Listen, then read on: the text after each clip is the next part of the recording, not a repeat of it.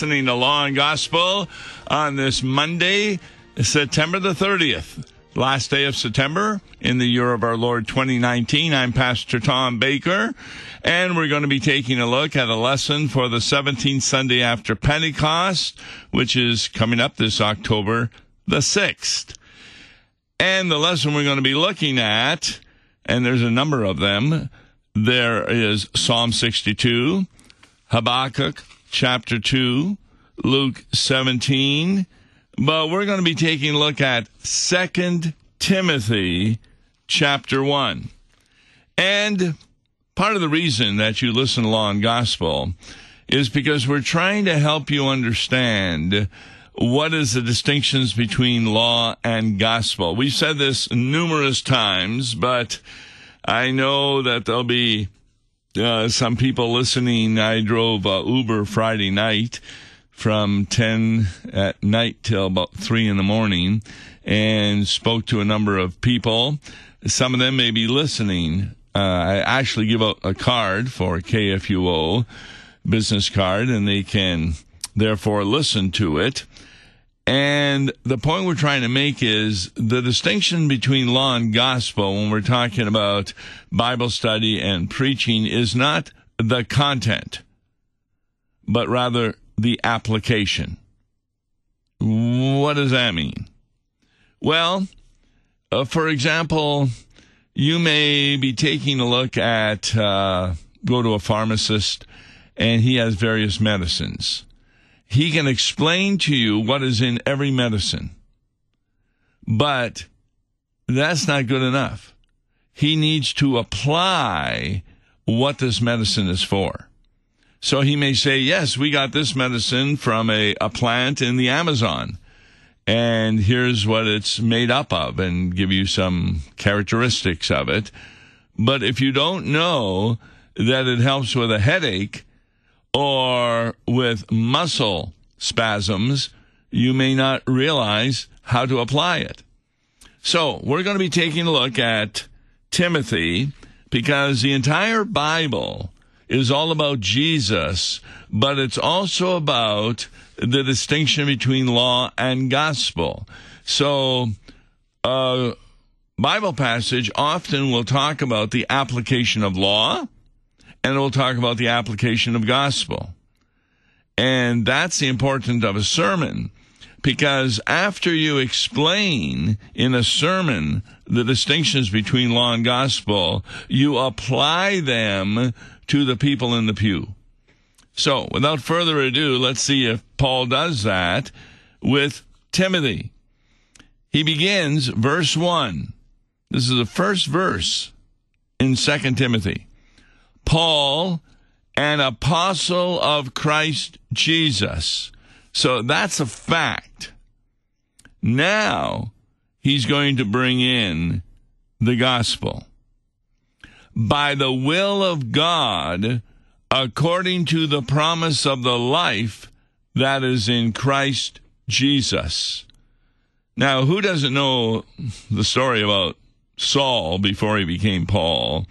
Where he was persecuting the Christians. But then on that road to Damascus, the Lord came to him and opened his heart and faith in Jesus Christ. And Paul, a number of times, will say, I'm not an apostle by my own choosing. I was called by God, by the will of God, according to what? According to the promise of the life that is in Christ Jesus. Now, there's a really good summary of the application of gospel. Gospel, yes, the content is Jesus Christ died on the cross, rose from the dead, ascended into heaven. But what's the application? The application is therefore God, through those deeds of Jesus, has given us a promise of life that is because of Christ Jesus.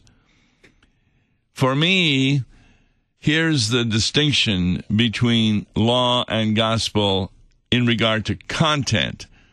The law is always a demand or a command from God that we are to fulfill, but we're unable to fulfill it. So, what's the gospel? The gospel is found in the promises of God.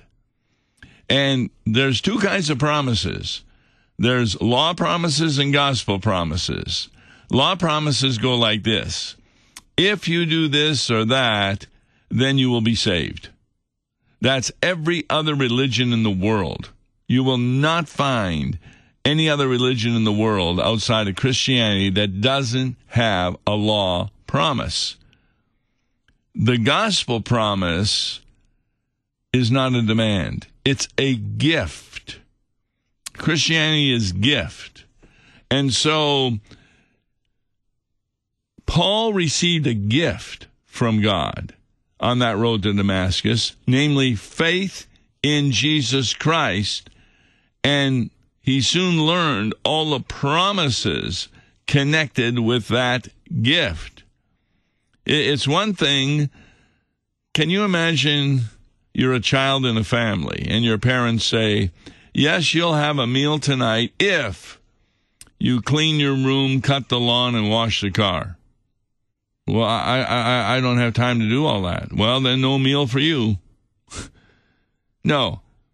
Children are brought up on promises, not on demands. Now, every, every now and then there'll be demands and commands, maybe to make an allowance or something like that. But by and large, most of what children receive in the family are due to the promises of the parents because of the life they have received in that new child. So, we're not even out of the first verse, and we see very clearly the gospel application that Paul became an apostle not by anything he had done, but rather by the promise of the life that is in Christ Jesus.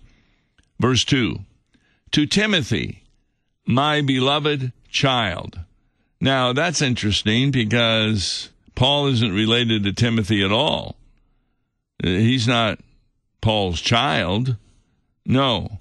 If I were going to find out who his mother and grandmother is pretty soon. But at this point, he's a child because he's part of the family of God. And it appears that Paul did have some influence in him becoming a Christian. So, what does he give to Timothy? Grace, mercy, and peace from Paul? No, from God the Father and Christ Jesus our Lord. Now, this is a good verse to show that Jesus is God because he says, and peace from God the Father and Christ Jesus, who is also our Lord. You see, this is really important to understand that Christ Jesus is God. And what do we get? We get grace. We always have fun with Mark Smith on these. Grace is getting something you don't deserve. Mercy is not getting what you deserve, eternal punishment. And peace, what does that mean? It means that God is now reconciled to you because of what Jesus Christ has done. How did that occur? Well, the reconciliation wasn't there as long as you still deserved eternal punishment. But Jesus took upon himself that eternal punishment. So you're not even out of verse 2, and you got tremendous application of gospel. Timothy has received grace, the forgiveness of sins. He has received mercy. He's not going to be punished eternally. He's going to receive peace. He is one with God the Father and Christ Jesus our Lord. Verse 3 I thank God whom I serve, as did my ancestors, with a clear conscience, as I remember you constantly in my prayers night and day. Now, what Paul is referring to, who are the ancestors he's talking about? Well, those of Israel who were the prophets of old. Remember, Paul was assigned by God to be uh, become an apostle to the Gentiles. And uh, there was other people in the Old Testament who became prophets to the Gentiles. You ever remember the name Jonah? he was not happy when God said, I want you to go to Nineveh and you will convert them through the words I tell you to say. And Jonah wasn't happy about that. Got swallowed up on the beach by a large fish who had swallowed him. And guess what? He went to Nineveh, and I'm sure he didn't have a very positive attitude and was really unhappy when God had not destroyed the city, but instead the entire city repented of their sins. Now, not only do we pray for those we love, verse 4 As I remember your tears, I long to see you that I may be filled with joy. Now, he doesn't indicate what were the tears of Timothy. They could have been for a number of reasons. Uh, one was he's a sinner. People often will ask me, "How you doing today?" I say, "Oh, not good." Why? Well, I'm a sinner. I said that to one of my Uber drivers, and I think I scared her because um, almost gave her the impression that I'm a bad person. And then I said, no, no, what I mean by that is I am a pastor of the Lutheran Church, but we believe, teach, and fit, confess that we're sinners. And after a conversation, I was able to explain to her that, you know, even when we do good things, we often have an ulterior motive for them out of self interest. And she even shared with me a friend that is always helping out people but it was clear to her that she did that to make herself look good in front of those people. And I said, Yeah, that's the distinction we got into a conversation of old Adam and new man. So, the other reason there could be tears is when they left one another. And that might be it because verse 4 says, I long to see you that I may be filled with joy. And that joy, of course, would be meeting again uh, the child of faith. Verse 5 I am reminded of your sincere faith, a faith that dwelt first in your grandmother Lois and your mother Eunice, and now I am sure dwells in you as well. Now, the, the faith he would be talking about is, of course, the faith in Jesus Christ. And it appears that the grandmother Lois first came to faith and then got that faith in her daughter Eunice by telling her what she believed, and the Holy Spirit created faith in Eunice, and now I'm sure dwells in you as well. So that's kind of interesting that the two women had shared the message of Jesus Christ. Now, this doesn't mean that women can be ordained, because Paul wouldn't have spoken against the women of ordination but it does mean that women do have the wonderful ability to share the message of Jesus Christ.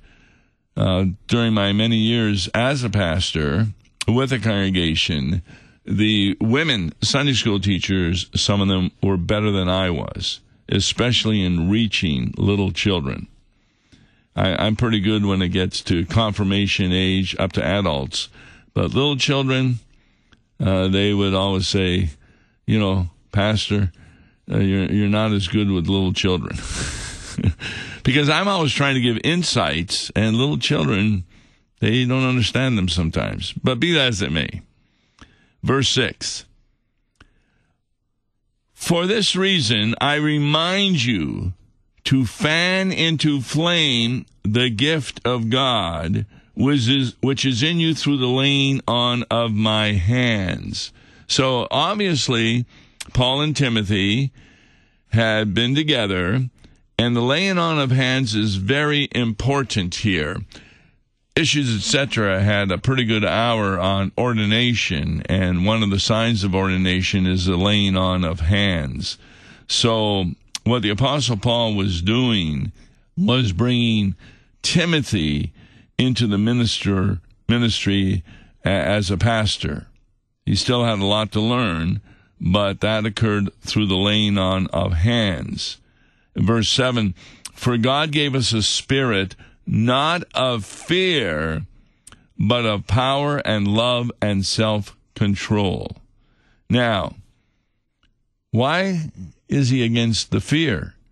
Well, take a look at every time somebody saw God, particularly in the Old Testament books. Isaiah, Woe is me, for I am a man of unclean lips. I dwell with a people of unclean lips. Uh, he thought for sure he was going to die. But of course, God sent an angel to the altar, burning coal, touched the lips of Isaiah, and he therefore became a minister of the gospel and a prophet. So, that's rather than fear of God, we have received from God power and love and self control. Where would self control come in? Well, be persecuted and see how you can take it. With Christ, you can do it with self control, where you don't get even with someone. Verse 8 Therefore, do not be ashamed of the testimony about our Lord, nor of me as prisoner, but share in suffering for the gospel by the power of God. This is really critical. This verse about that the life of the Christian is often one of suffering. Probably the Heidelberg Disputation, written by Luther in 1518, is the best document to read about how suffering God uses to bring us into even a better relationship with Him. And if you want a Bible uh, book about it, read the book of Job. God allowed suffering to Job in order that at the end of the book of Job, Job says, Boy, I, I once taught and I put my hand over my mouth. I heard rumors about you, but now I see you face to face. And his faith had really increased. And then he goes on, who saved us, this is verse eight, uh, 9, who saved us and called us to a holy calling. Now here comes the law, not because of our works. Isn't that amazing? It only takes nine verses, and we're already speaking out against works as a means of salvation. We were not called because of our works. Then why were we called? Obviously, it wasn't because of the works of Paul before he was saved, because he was killing Christians. Paul continues, but because of his own purpose and grace. Who's his? That's God's which he gave us in Christ Jesus before the ages began. Now, if you want to know what Paul's talking about, read the first chapter of Ephesians, where from before the foundation of the world, God had chosen us. And that's what he's talking about here. Before the ages began, that we were saved and called by him verse 10, which now has been manifested. Another word for manifest would be revealed. This calling has been revealed through what? The appearing of our Savior Jesus Christ, who abolished death and brought life and immortality to light through the gospel. Now, death isn't abolished, is it? People are still dying, even Christians. What's Paul talking about? Well, we need to understand that there's two kinds of deaths. The one is physical death, but the other one is eternal death, spiritual death. In fact, Jesus made it clear that unbelievers in his day, such as Pharisees, etc., were the walking dead. They appeared to be alive, they boasted of their works, but they were really in a state of death. It is that death that Christ abolished upon the cross as he took upon himself the sins that really we deserved punishment for. And he brought life. Remember, Jesus says, I am the way, the truth, and the life, and immortality. which means though we had a beginning, we will have no ending of life. And where does it come from? Through the gospel. We need to understand, first of all, the content of gospel, which is the works of Jesus Christ, but more importantly, the application of gospel, which is the forgiveness of sins, the robe of righteousness, and our calling into our vocation, which verse 11 talks about. For which I was appointed a preacher, an apostle, and teacher. That's really important to understand. Paul re- recognizes it was not because of his works that he became right with God, rather, because of God's gracious decision to appoint him a preacher, apostle, a teacher from before the foundation of the world. Which is why I suffer as I do. I don't think a lot of people realize that, that when we baptize a child into the Holy Christian Church, we're also preparing them to be suffering. Suffering why? Try and be a child in today's schools, uh, listening to the teaching of evolution or immorality and this kind of thing, and then standing up for the message of Jesus Christ, which as I suffer, as I do. But I am not ashamed, verse 12 says, for I know whom I have believed. Boy, there it is. How are we saved? Not by obedience, but through faith. And I am convinced, now that's on the basis of a promise, that he is able to guard until that day what has been entrusted to me. Now, what's he do? What, what, what's been entrusted to him? Faith in Jesus Christ, in order that he might proclaim that message to those who don't believe in Jesus Christ. Verse 13. So he's now going to give advice to Timothy. Follow the pattern of the sound words that you have heard from me. So once again, there was that opportunity sometime in the past where Paul not only laid hands on Timothy, but told him the message of Jesus Christ. And what were those sound words? In the faith and love that are in Christ Jesus. For God so loved the world. Now, that so loved the world refers, look at how much he loved us, that he gave his only begotten Son. And to have faith in Jesus means to believe the promises that Jesus says. Verse 14. Once more, Paul isn't going to take any credit to himself. Who does he give the credit to for the faith that Timothy has? He says, by the Holy Spirit who dwells within us. Guard the good deposit entrusted to you. Now, here's where I would use this in the congregation that when you were baptized and received that faith, the good deposit is, of course, the teachings of Jesus Christ, and they're entrusted to you to do what? To share them with others. That's why the first thing that parents should be thinking about after the birth of the child is to entrust to the child a good deposit by having the child be brought to baptism so that God can bring the child into his holy family. And this is all done by the Holy Spirit. So in verse 2, we're talking about God the Father and Christ Jesus. And in verse 14, by the Holy Spirit. So you've got the whole Trinity in here. You have the gospel, and most importantly, you have the application of law, not saved by works, and the application of gospel.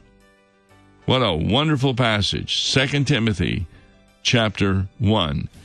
This week's epistle. Tomorrow we're going to be taking a look at a hymn. The title is I Know My Faith is Founded. What's interesting about this hymn, it talks about not only what your faith is founded on, but what it ought not be founded on. Tomorrow's Long Gospel with Mark Smith. God bless.